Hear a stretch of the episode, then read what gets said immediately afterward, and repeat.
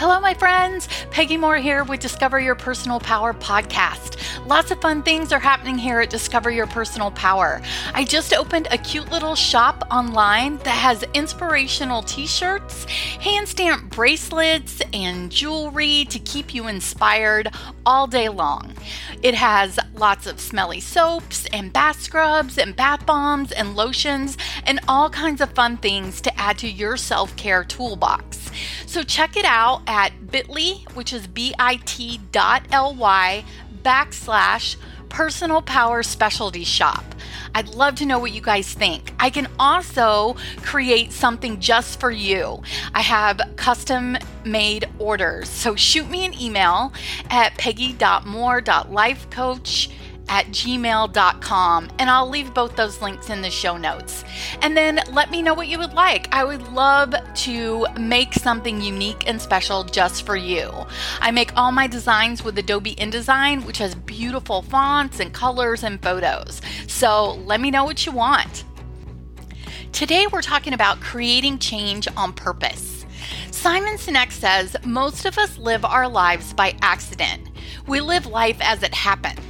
Fulfillment comes when we live our lives on purpose. And I love that. And so that's kind of the theme of this podcast today. Maybe you have a bad habit you would like to change, or maybe you have a new habit that you would like to create. Today, we're going to talk about creating that change on purpose. What are some things you may want to change in your life? Uh, you may want to learn a new skill or become better physically fit or learn a new language or break a bad habit. Whatever it is that you may want to change in your life, we're going to talk a little bit about why making that change can seem so daunting and how we can make that change stick more successfully. So, changes, as I discussed last week, upset the homeostasis of our lives. And I talked a little bit about that last week, so I won't go into detail. But even when the change is what we want, it can be difficult to manage. Most of our life is spent just living, going through the motions, somewhat on autopilot, letting our habits kind of run our lives. Habits are choices we make so regularly and so consistently over time that they have carved out very nice, efficient pathways in our brain. Habits seem to be automatic because most of the time we do them without even thinking. Our brain is like this, forging through on the path of least resistance. Doing things the way we've always done them, living life being comfortable, which is fine and good if you like being comfortable. And I think we all like being comfortable. But I also think that there's always something or somewhere or something that we would like to see improvement or change in our lives. It may be a habit that we want to change or a new skill that we want to learn, but there's always something that we want to see different in our life. Habits that we may want to change may be behaviors that are used to deal with stress or boredom. Sometimes these are called buffering behaviors because we use them to buffer or escape emotions that we don't want to feel. We're stressed, so we snack more or we go on a little shopping spree to provide some retail therapy and give us a little boost of happy hormones, or we're bored, so we eat a snack, or we decide to just veg on the couch and allow our mind to escape into the lives of others as we watch show after show after show on Netflix. None of these behaviors are particularly bad in and of themselves. But buffering emotions with behaviors that are not ultimately in line with our values and goals causes us distress in the long run. Buffering is the activities or behaviors that we use to create instant pleasure for ourselves to avoid negative consequences or negative emotions. It can be over drinking, overeating, impulse shopping, binge watching Netflix, like I said, or mindlessly scrolling on social media. All these activities feel good at the moment, but each can end up having long term consequences that we really don't like or want. So, whether you're using these strategies to buffer emotions or you just have some habits that you'd like to change on purpose, let's talk for a minute about why it's so hard to change. Remember our primitive brain or our emotional brain? This part of our brain likes to work on routine and habit. It likes to take the path that is well worn, cemented even. Well, when we propose change, that part of our brain doesn't like it, and it comes up with all kinds of thoughts about why that change would not be good. Some of those thoughts may be keeping us from creating the change that we want most in our lives. Some of these thoughts are fear, fear of the unknown, not wanting to be uncomfortable, fear of uncertainty, fear of failure, or of not being good enough, not having enough time, waiting for a sign, perfectionism, and just feeling like wanting you want to change, but not knowing exactly how to get the change that you want. All of these are just thoughts. Thoughts that we can write out on paper and then problem solve. Fear of the unknown can turn into possibilities of the future. Our brain so often wants to go the direction of, what if I fail? Change that thought to, what if I succeed? Just a little shift in your mindset. Write down all the possibilities of success. Let those drive your change. I was listening to a podcast the other day, and the guy told a story of a couple of friends that were talking about trying out to perform in a major event. One of them kept saying, But what if we don't make it? We probably won't make it. We're not really that good because of this or because of that. And the other kid said, Well, we've already not made it. Let's see if we can make it.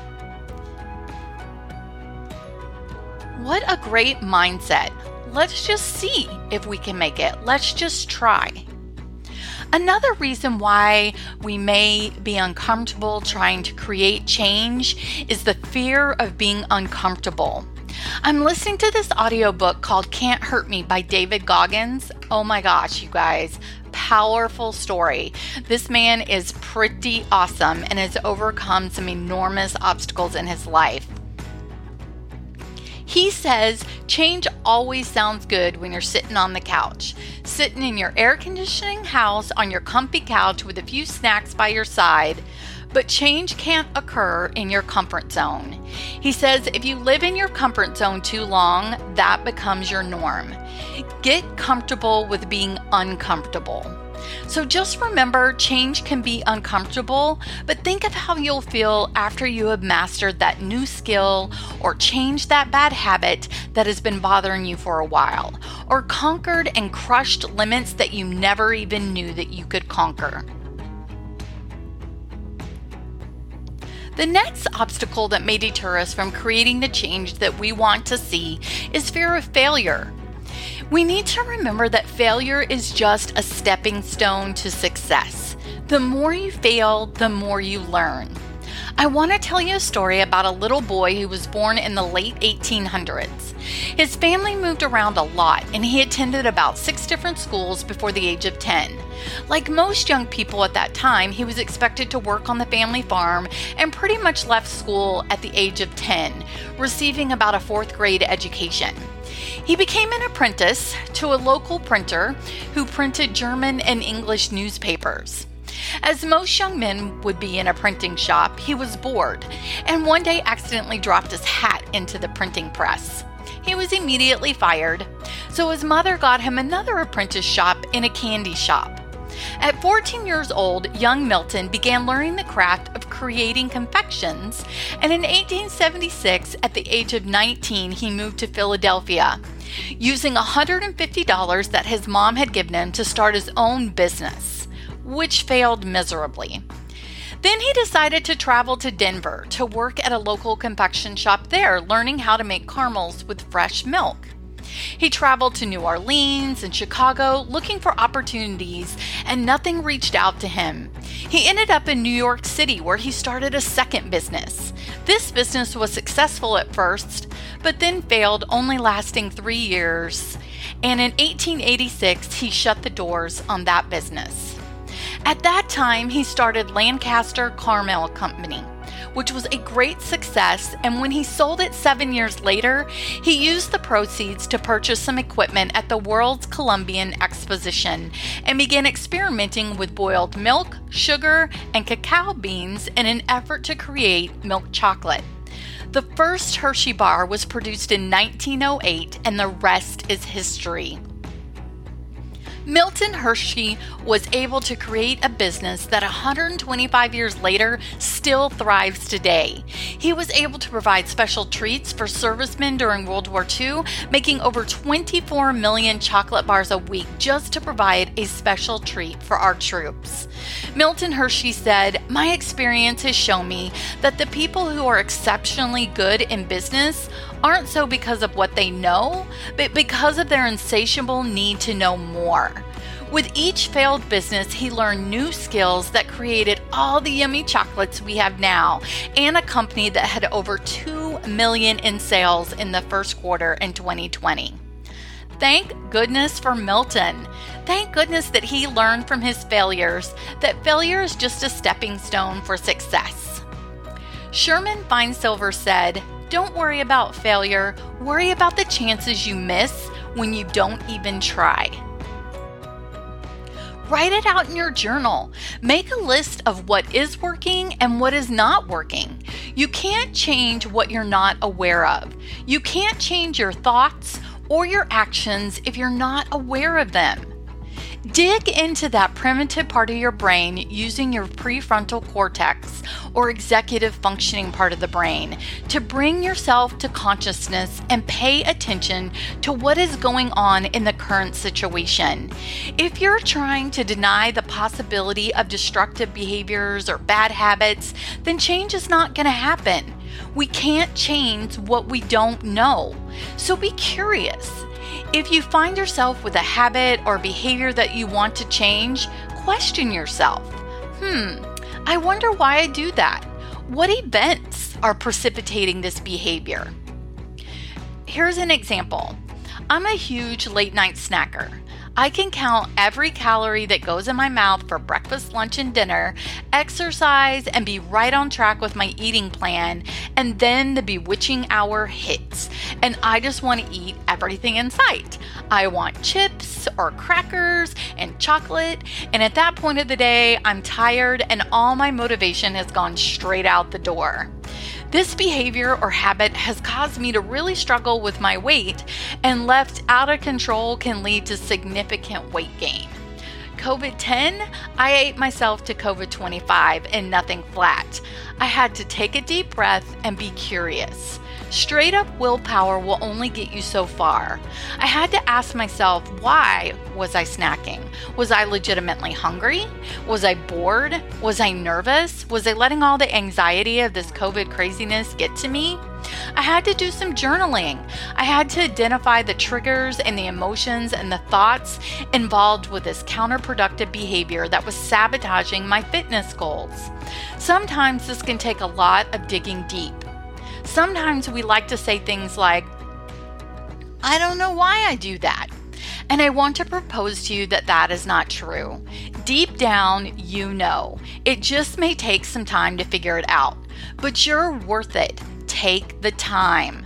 Often, when this is our go to phrase, it's because we have buffered our emotions with the behavior for so long and it has become such an automatic behavior that our brain really doesn't want to work to find the solutions to figure it out.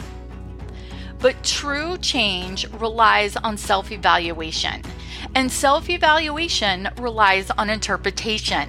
Interpretation is where our primitive brain may say, It's okay, we don't need to change that bad habit we're actually not that bad. This is known as positive illusions. Positive illusions are unrealistically favorable attitudes that people have toward themselves or to people that are close to them. Positive illusions are a form of self deception or self enhancement. They may feel good, maintain self esteem, and avoid discomfort, at least in the short term.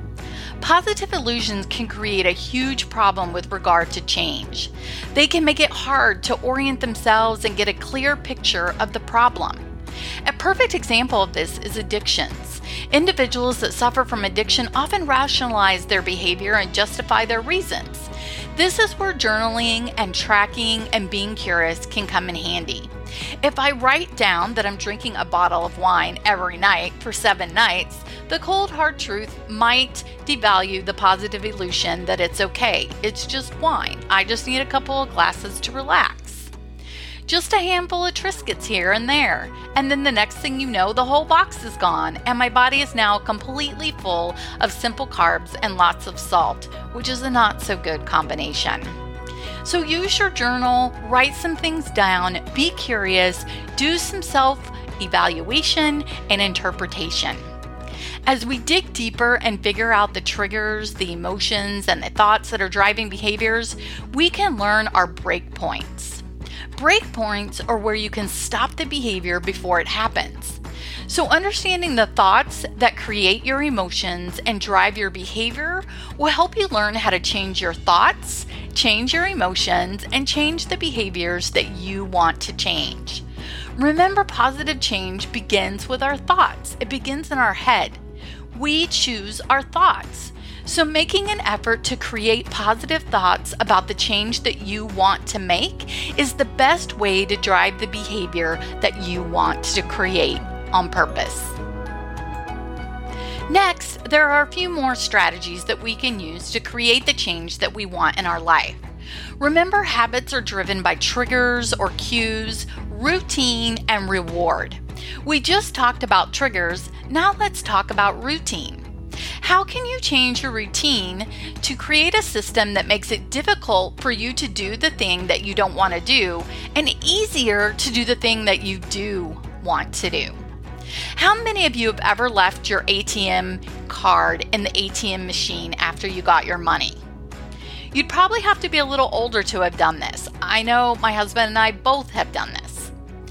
But when ATM machines first came out, you put your card in, put in your PIN, chose your options, got your money, and then you got your card. Because so many people were focused on the money, they often forgot their ATM cards in the machine. Meaning that sometimes someone else found it and took the opportunity to place some fraudulent charges at your expense. Or you simply had to call your bank for a new one. Banks were so frustrated with this problem that they changed the environment. You now get your card back before you get your money brilliant. Now, ATM users seldomly lose their card in the ATM machine because they're forced to take their card before they get their money. Change of environment. Changing the environment is about finding ways to make it easier to practice your new habit and harder to relax back into your old one. Currently, there's no chocolate in my house, no chips, no crackers, or cookies. At least, not the ones that I like. And when we were first faced with quarantine and having to shelter in place, which is what we had to do here in Japan when this COVID thing started, I, of course, like everyone else, went to the grocery store to stock up on snacks. I stored up those snacks like a bear ready to hibernate for the winter. Well, my COVID snacks are gone and I am battling the bulge. I still want those late night snacks, but there's literally none in my house. And at the moment, that is my plan to keep it that way. This is changing the environment. Figure out strategic ways to make your goals and new habits happen. Work on creating small changes. Check out the book Atomic Habits by James Clear. My cute one and only son in law, Quentin, mentioned this book to me, and it is awesome. Clear says not to underestimate the value of making small improvements on a daily basis.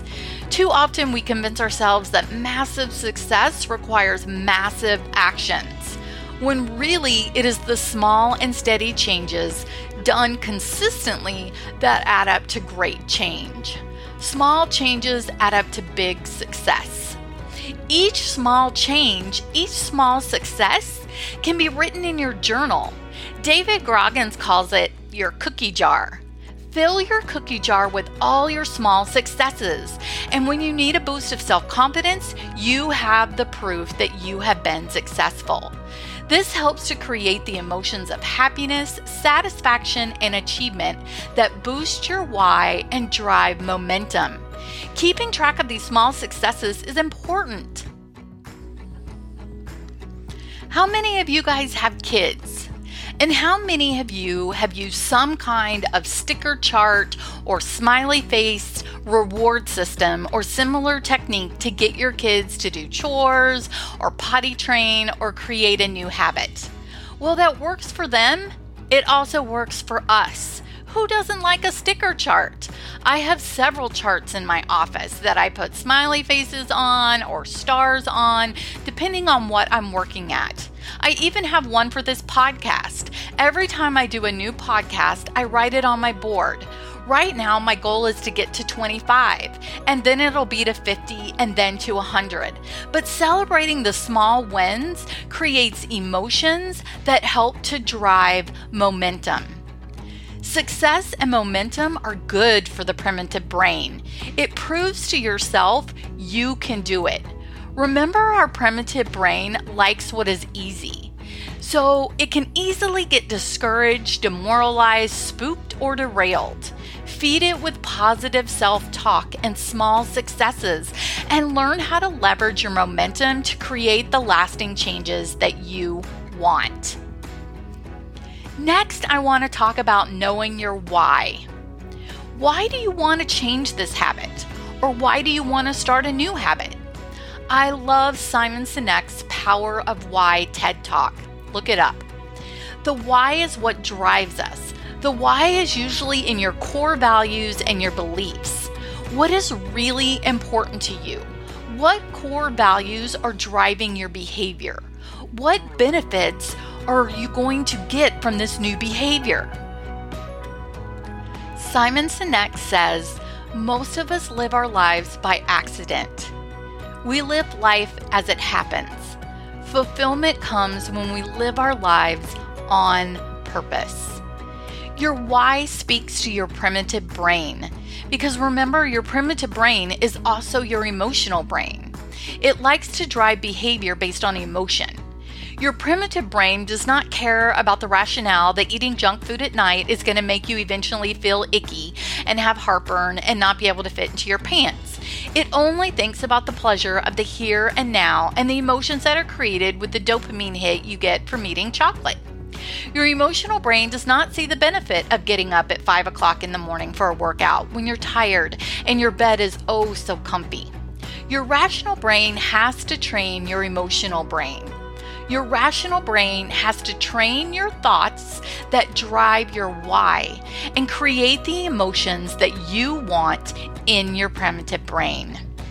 True change is created with feelings and emotions. It's realizing I can do this, I can choose, I'm in charge. When you figure out your why, you're better able to align your beliefs and core values with your choices and behaviors. You consciously choose your thoughts that create your emotions, the emotion of why that drives your behavior. You're able to make some intentional decisions and choices during your day. You live your life on purpose. Take some time and find the feeling that creates power and purpose for you. Take the time to write in your journal and figure out your why. Find the feelings that create purpose and motivation. What feelings work for you? Many of us, myself included, often try to work from fear. We use fear to motivate us into change. While choosing to make a change in our life based on something we're afraid of may help us initiate change, but we need more than that to sustain long lasting change. Fear can work, but there's a better way.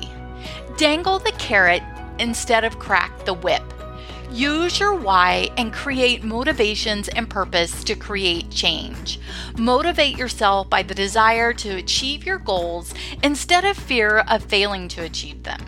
If you taste it often, the sweetness of success adds up and change will be much sweeter than cracking that whip. Next, plan for obstacles.